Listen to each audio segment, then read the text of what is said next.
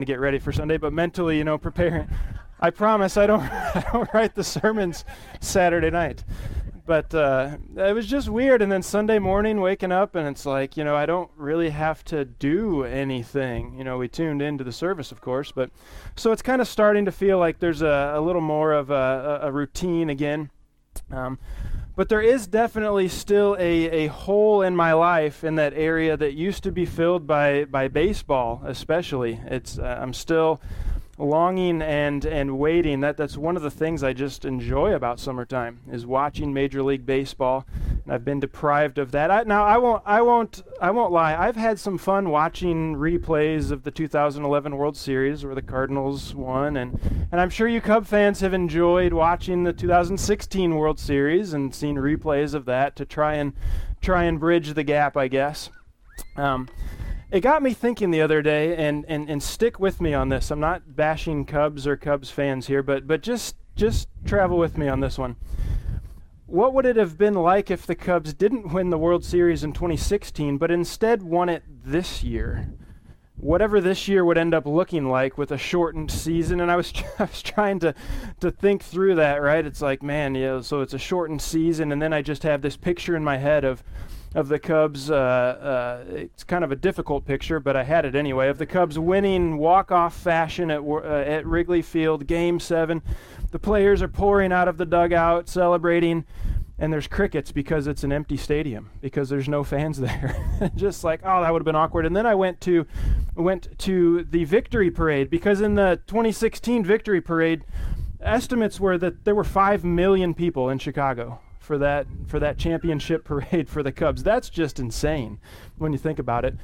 And then I thought, boy, if they had won this year, the 2020 victory parade, they would have to cap at 50 people, right? So wouldn't that have been awkward?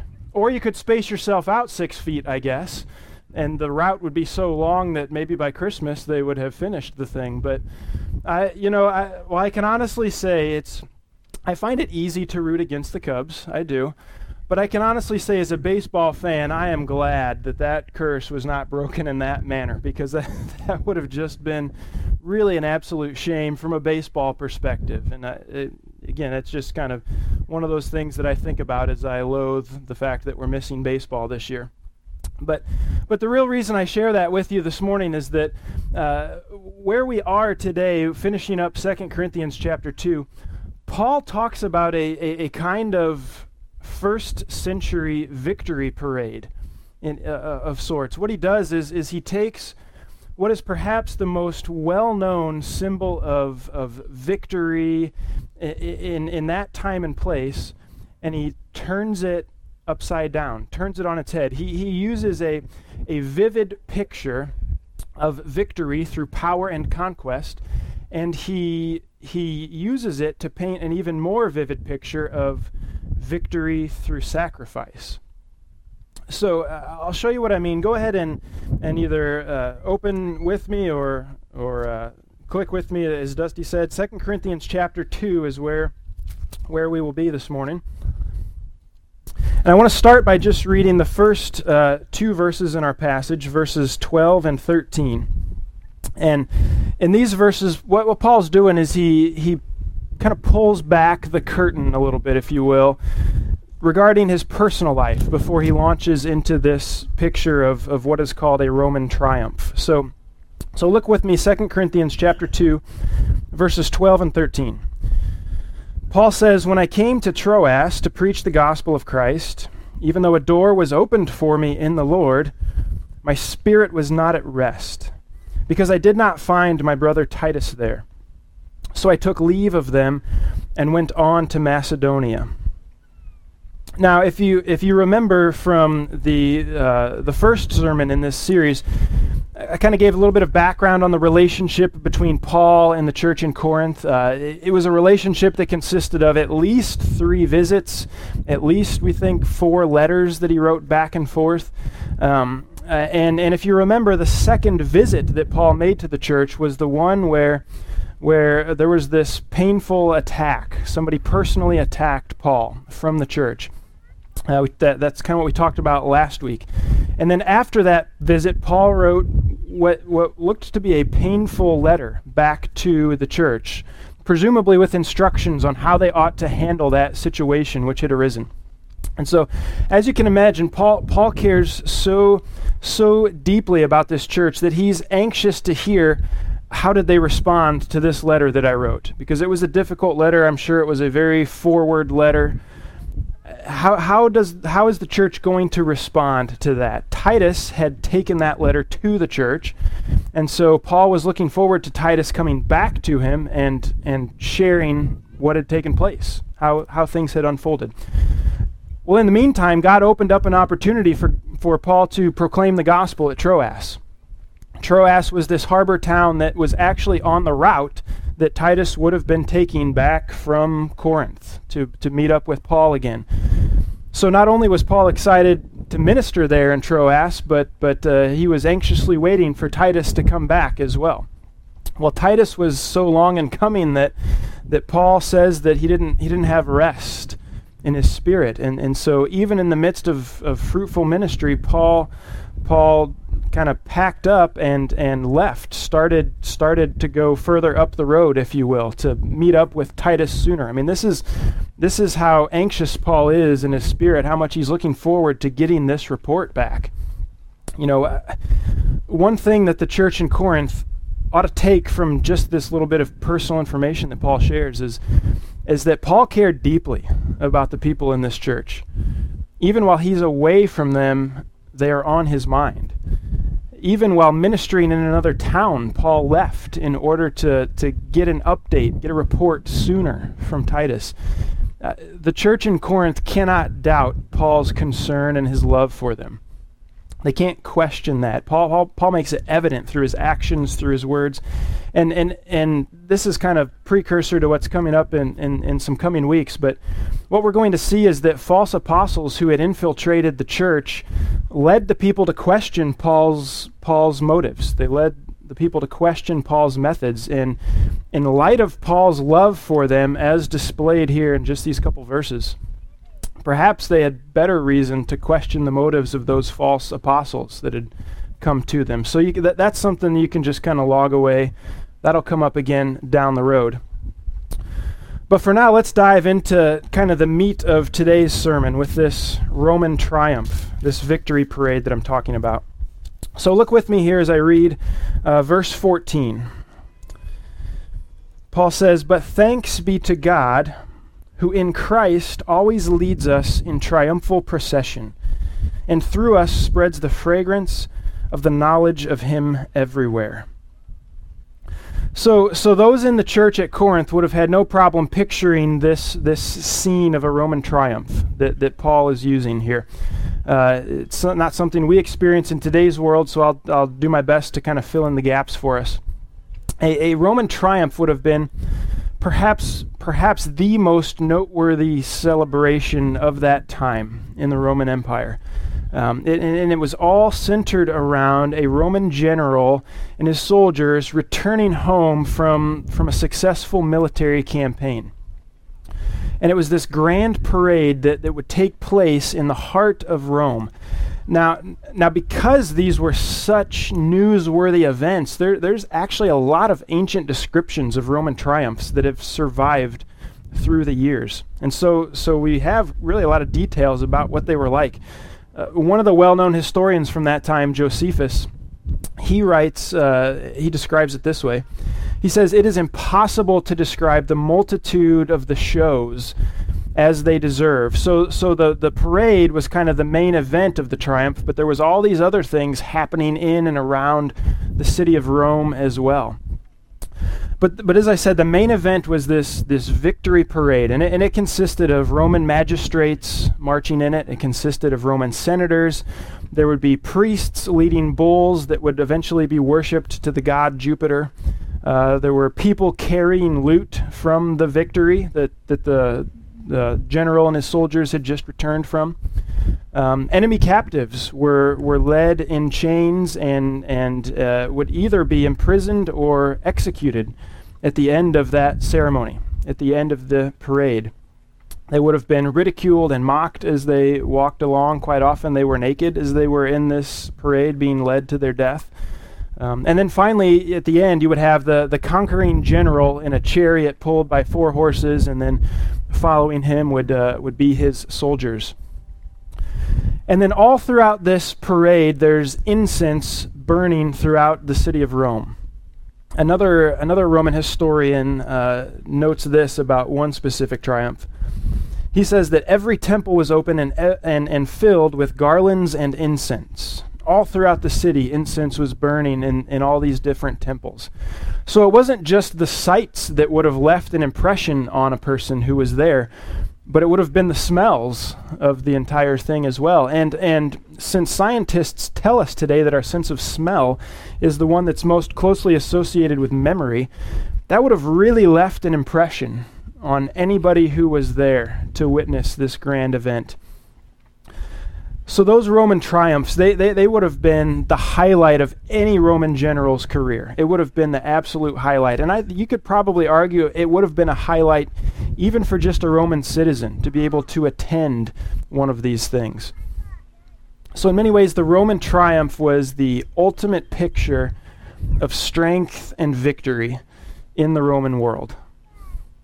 And again, you know, maybe perhaps one of the th- closest things we have today that we might think of in this manner is, is you know, the, the sports championship parades, right? There, there's a lot of similar elements there. Granted, the losing team isn't isn't drug along the parade in chains to be executed, but but still, I mean, you've got the, the players and, and the coaches riding on fire trucks or something else down the street, and people gathered and cheering, and and you've even got the loot, right? You've got the championship trophy that somebody on the uh, in the parade route is is carrying with them and hold it up high, and so so we kind of get a, a picture of that.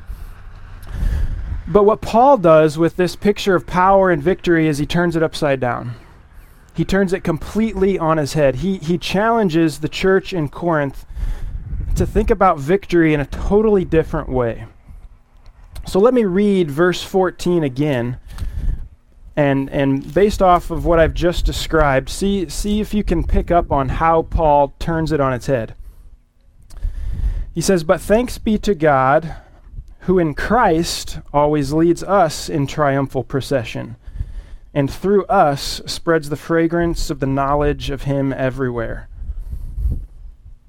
So, a couple, couple of points of connection there, I guess. First, it, it's not the Roman general who is the, the focal point of this triumph that Paul is describing. It's, it's Jesus Christ himself. He is the one who has secured the victory. And, and there's a lot of irony there because the Roman general rides into Rome being pulled by war horses, right? You think to a picture of Jesus back in Jerusalem, he didn't ride into Jerusalem on a war horse. He rode in on, on a donkey, on a, on a symbol of peace rather than a symbol of war.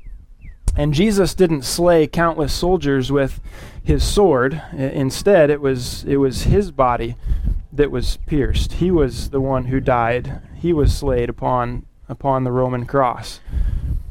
And of course, you know, we know Jesus rose from the dead, so so perhaps this point of connection isn't quite as shocking as the next one that Paul makes, because Paul says, yes, it's Christ who's leading this procession, but who is Christ leading in the procession, according to those verses? Paul says Christ leads us in triumphal procession. Paul equates himself with the captives the ones who were being led behind, well, in, in, the Roman triumph, it would have been in front of the Roman soldier, but who are in chains, essentially. And to top it all off, Paul, at the beginning of verse 14, gives thanks for this. He says, Thanks be to God that Christ is leading this triumph and that, that we are in this procession behind him. How can Paul say that? How, how can Paul think that I mean uh, the absolute worst place to be during these Roman triumphs was was in this procession in in the spot of these captives being led away to their death. That's the worst place. Why why would Paul give thanks to God that he is captive to Christ? And he doesn't go into a whole lot of detail here, but he does in in Romans chapter 6. Dusty read a few of those verses this morning. I want to pick up and read two more verses right where he left off. So this is Romans chapter 6, starting in verse 20. It says, For when you were slaves of sin, you were free in regard to righteousness. But what fruit were you getting at that time from the things of which you are now ashamed? For the end of those things is death. But now that you've been set free from sin and have become slaves of God, the fruit you get leads to sanctification, and its end, eternal life. So basically what Paul is saying here is that we're all we're all captive to something. We're all captive to something, and we're all being led captive by something if you use the picture of the triumph. When we are captive to sin, Paul says that that, that triumph leads straight to death. Straight to death. Once the parade gets to the end of, of the street, then we're greeted by death in the Colosseum. That's how it would have played itself out in Rome. But when the conqueror Jesus comes and when he wins the victory in our lives, we become captive to him. And what Paul says there is that in his triumph, we're not, we're not being led in, in captives as captives to death. Paul would say the, the, the train that we are in, we are being led as captives, and the end is sanctification and eternal life. There's, there's a very different thing at the end of this parade, as Paul talks about. And so the reason that Paul was so excited to have been conquered by Jesus is because he knew that, that this triumph that Jesus was leading would end in eternal life for him. It wouldn't end in death like it would have always done for the captives in Rome. I mean, any person in their right mind at that time, according to Roman culture, would have wanted to have been in the place of the victorious general, right? The focal point of this whole thing. What Paul is saying is that no, we really want to be in the parade following Jesus, our captor. We really want to be captive to him. And Paul says we're all captive to something. We're captive to something. We might not think that we are, but we are. When we're free from Jesus, then we are absolutely captive to sin. But the flip side of that, when we are captive to Jesus, when he's won the victory in our life, then then we are free from sin. Now, we may not have Roman triumphs in our day, we don't, but, but we definitely have positions of status which, which people strive to achieve. And, and I'm not, not really talking about sports championship parades anymore, but you know, we're taught to believe that, that the top of the organizational structure is, is better than the bottom. And, and we're taught to believe that those being served have more worth than those who are serving. We're taught to believe that strength is more desirable than weakness. We're taught to believe that more money is always better than less money. We're, we're taught to believe that victory comes through greatness, not, not through sacrifice. And that, that, that's what we're taught in our culture. So, in many ways, we have a very similar culture to, to that of first century Rome.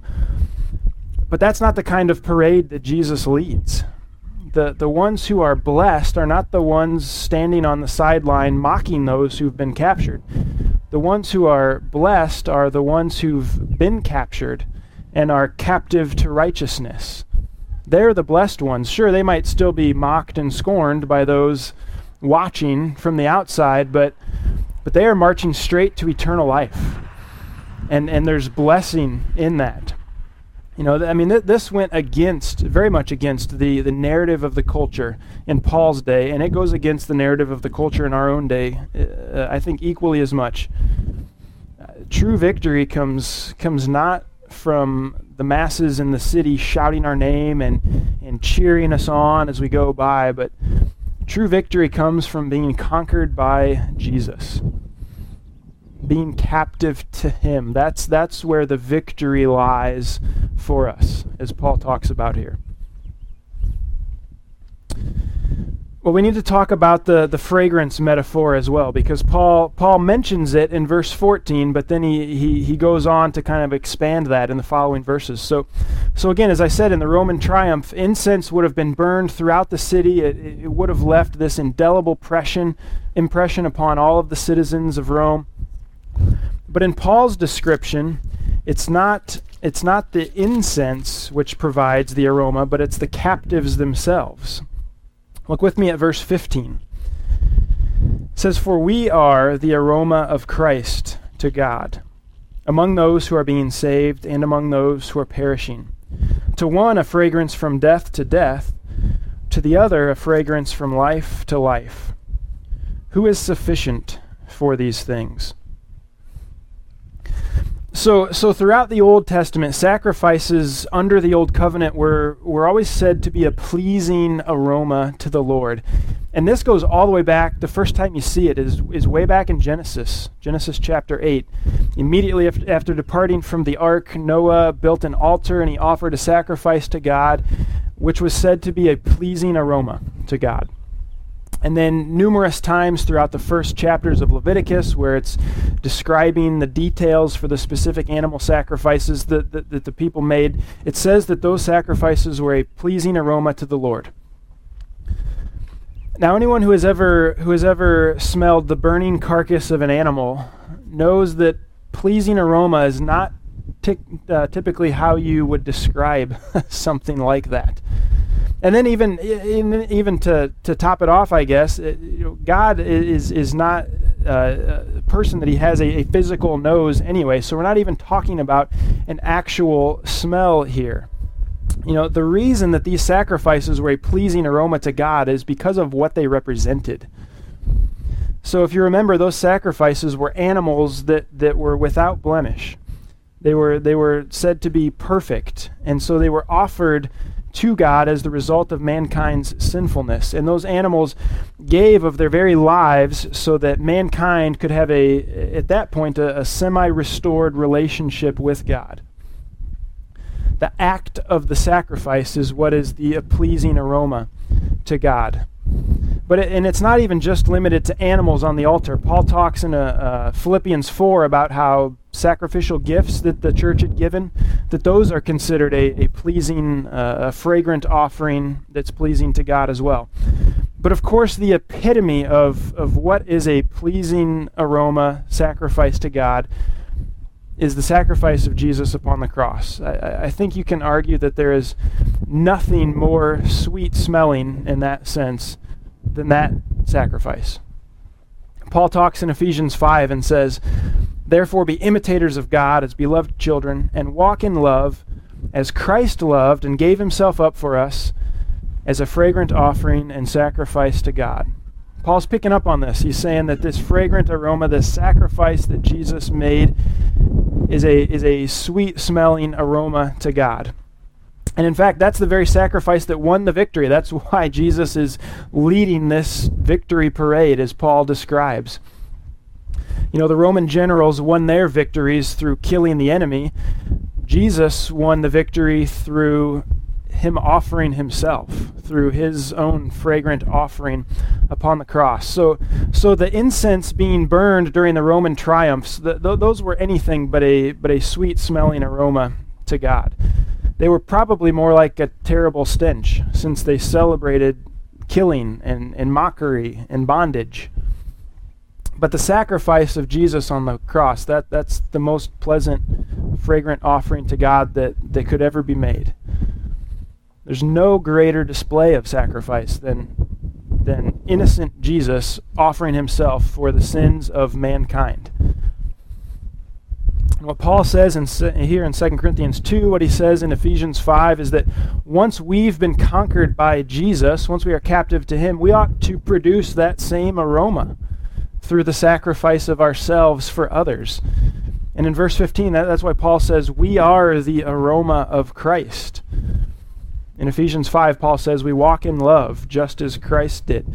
So the question we have to ask is uh, Are our lives a fragrant offering to God? Do I exude the aroma of sacrifice, which is so pleasing to God?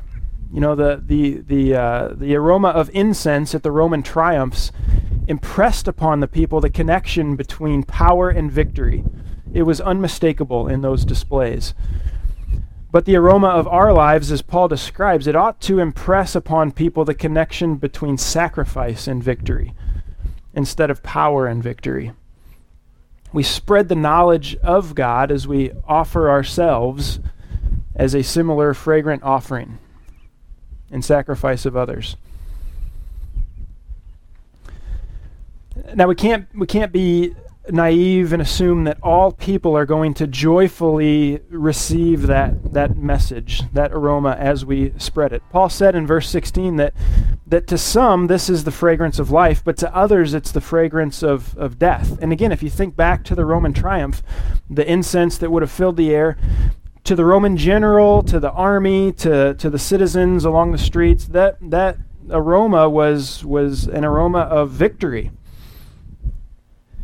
but then now think about the captives who were being led away to their death. And what they were smelling was not the aroma of victory, but the aroma of death to them. That's how they would have interpreted that. So some people will experience the aroma of, of our sacrificial lives modeled after Jesus, and, and they'll experience the fragrance of life. They'll, they'll reject that old model of victory through, um, through power and force.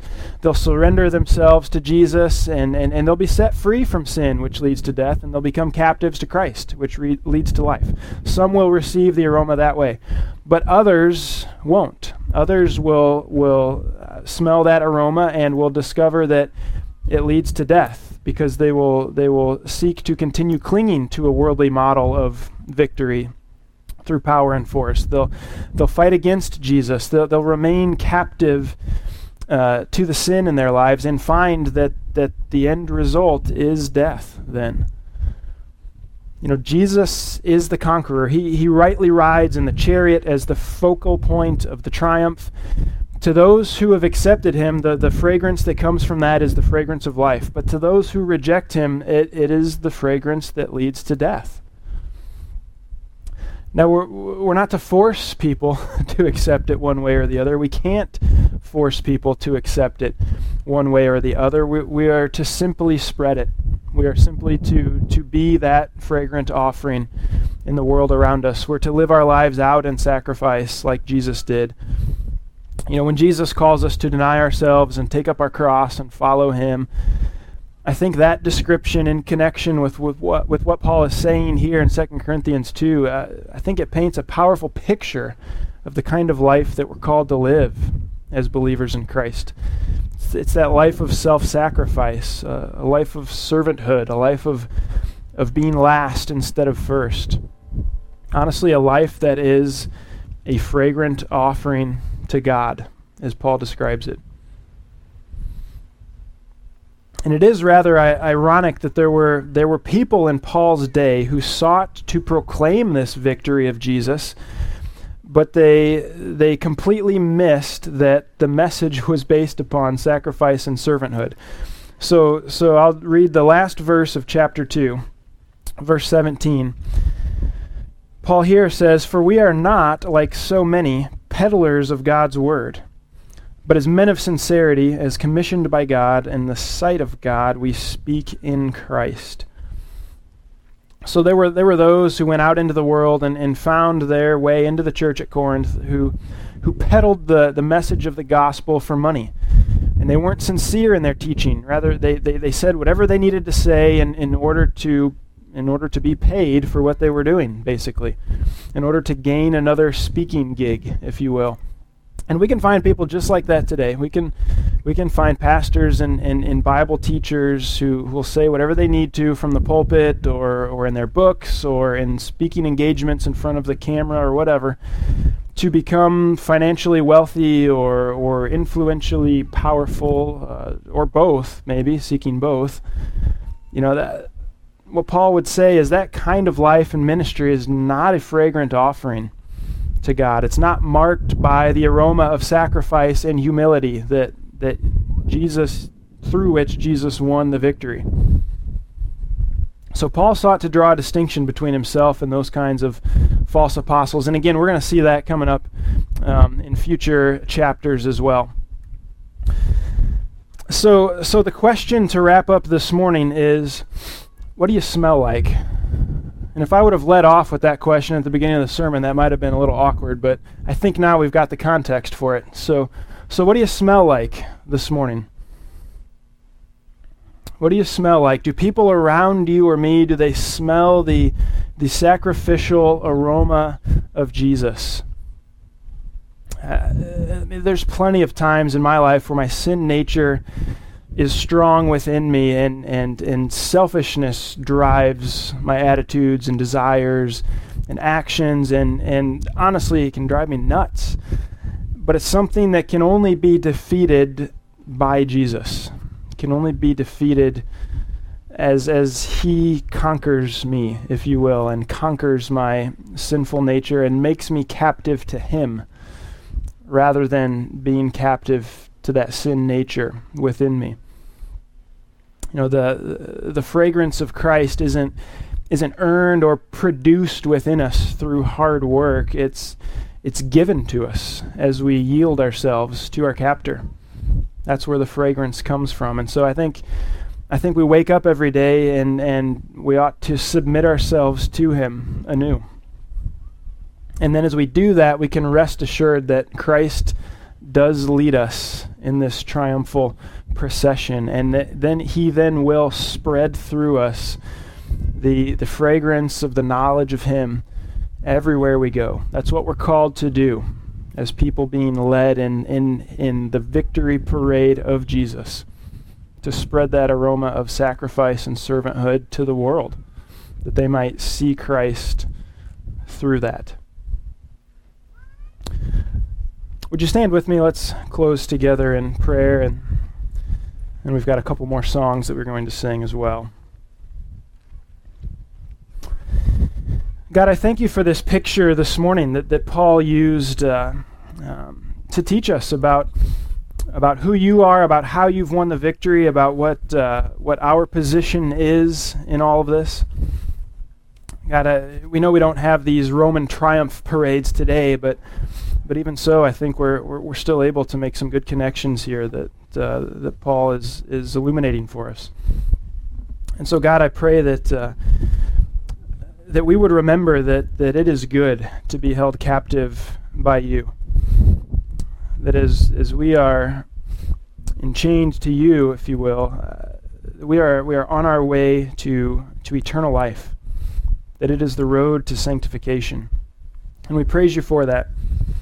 God, I pray for, for myself and for, for each one of us that, that we would smell like you, in a sense, that, that the aroma of your sacrifice and your humility and servanthood would, would permeate the air around us. God, that it would make, make an indelible impression on, on all those who we come into contact with.